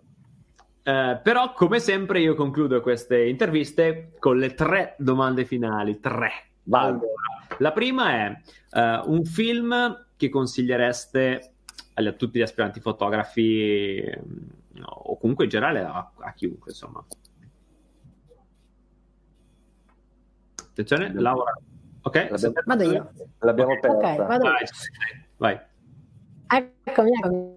Allora, io vi consiglio, che è anche un po' legato a quello di cui abbiamo parlato stasera, oltre ad essere un grande film, eh, bellissimo, Vice di Adam McKay. Mm, Vice si chiama L'uomo nell'ombra di Adam McKay e ve lo consiglio soprattutto perché in questo film non, non spoiler niente, però in questo film c'è un esempio meraviglioso di come si faceva parte della ricerca di marketing, che avete capito essere la mia preferita, eh, negli anni 70-80. Quindi con i vecchi focus group, le interviste, andare a capire cosa pensava il cliente, perché ovviamente non c'erano i mezzi che abbiamo noi oggi, e quindi vi consiglio questo. Wow, me lo andrò a vedere. Eh, molto bello, molto molto Beh. bello. E va, va, bene anche una serie TV? Va bene, sì. Va bene, sì, sì, certo, certo, assolutamente. Io, io consiglio Mad Men, per chi okay. non l'avesse mai visto, c'è il buon Donald Draper, eh, che è un, una serie fantastica, questa ambientata negli anni 60, in realtà passa nelle varie stagioni dagli anni 60, eh, dagli anni 50 fino agli anni se- quasi 70 ed è la storia di un direttore creativo di un'agenzia di New York che fa capire molto bene, oltre al contesto storico americano di quegli anni, quindi il ruolo della donna, tutta una serie di cose molto interessanti, come funzionano i principi della comunicazione all'interno di quella che è una eh, inventata, ma fino a un certo punto, agenzie di comunicazione pubblicitaria de- in quegli anni in cui veramente si faceva una comunicazione totalmente diversa rispetto adesso, ma i principi sono gli stessi. Quindi secondo me è molto molto divertente, bella, proprio fatta bene come serie e anche utile per capire determinate dinamiche. Bello. Uh, passiamo al libro, libro che consigliereste a tutti gli aspiranti fotografi. Io vi consiglio un libro di un grande sociologo, il mio preferito, e si chiama March McLuhan, il, il, sociologo, e il libro si chiama The Medium is the Message ed è un libro tra l'altro estremamente fotografico, uscito nella sua prima edizione nel 64 e spiega molto molto bene eh, perché un determinato messaggio usato in un modo o nell'altro ha un effetto diverso. Credo sia estremamente adattabile anche ai tempi moderni che viviamo in cui appunto questo. Wow. Tommaso? Io invece vado su una roba più materiale, eh, esatto, no, è, una, molto importante legato al discorso autostima, rapporto col denaro, il prezzo, tutto questo discorso qui. Vai, vai. Chi voglia fare l'imprenditore o lavorare è Padre ricco, Padre ah, povero, sì, che è un must, è un best seller insomma, di Kiyosaki, quindi cioè, secondo me è una, un must have da, da leggere almeno una volta nella vita che crea, è, è, stato uno dei primi che ha creato un po' o ha spiegato in una maniera un po' normale alla portata di tutti eh, il rapporto col denaro e tutto quello che ne consegue. Secondo me è molto molto utile. È il primo libro di tanti cioè, nel senso, tante persone iniziano con quel libro, perché detto così non si capisce. Sì. no, ho fatto, la, ho fatto, la, scelta facile, poi dopo in realtà no. magari facciamo tra un anno un'altra intervista, un'altra esatto. e level, level, up, level up. Esatto, esatto. Eh, no, no, però è interessante, interessante. Yeah, anch'io ce l'ho nella mia libreria. E, ehm, vai, adesso l'oggetto sotto i 10 euro, chiudiamo con questo. Allora, il mio oggetto sotto i 10 euro l'ho trovato molto carino a 2,98 euro eventualmente, quindi okay. ho anche il, ho verificato il prezzo perché avevo dei dubbi. E, in realtà è un quaderno, possibilmente con la copertina nera. E, um, il motivo è semplice perché tutti gli esercizi che, di cui abbiamo parlato stasera, secondo me, vanno vissuti scrivendoli quindi si prende la buona, se volete nei 10 euro ci sta anche la penna, prendete l'economica e eh, quello potrà aiutarmi, aiutarvi veramente, veramente tanto a migliorare il vostro marketing. Quindi non è banale e magari da tenere sempre in tasca perché le idee migliori vengono sempre nei momenti meno opportuni. Quindi Vero. così scriviamo scrivendole, non tappandole, scrivendole sul cellulare. Vero. Tommaso? Non è preparata e questo dimostra di quanto siamo effettivamente in società eh, costa meno di 2,99 euro perché sai quello un po' tirchio sono io però completa secondo me quello che ha appena detto Laura e sono adesso non so se si vedono dei, dei post-it con penna. Li ho presi apposta ti giuro non ci siamo Grazie. sentiti prima con non potevo portarli con me dei bei fogli 70-100 Laura preferisce più il quaderno però per fare strategia, i post-it, eh, per, veramente per farsi diment- far uscire, farsi diventare le idee, per iniziare a dargli una forma, eh, un foglio 70-100 dei post-it e una penna sono la base con cui anche i più grossi strategist del mondo partono, cioè partono dal di lì. Poi dopo ci sono i tool, le cose, è, è, l'ABC per poter lasciare andare fuori quello che sia dentro e organizzarlo. Grande, grande. Secondo sì. me, Michael, facendo i conti di quello che abbiamo proposto, avanza ancora qualche 5 euro con cui prendere un buon gin tonic e rilassarsi per portare al meglio la propria strategia. Quello sarebbe proprio l'ideale.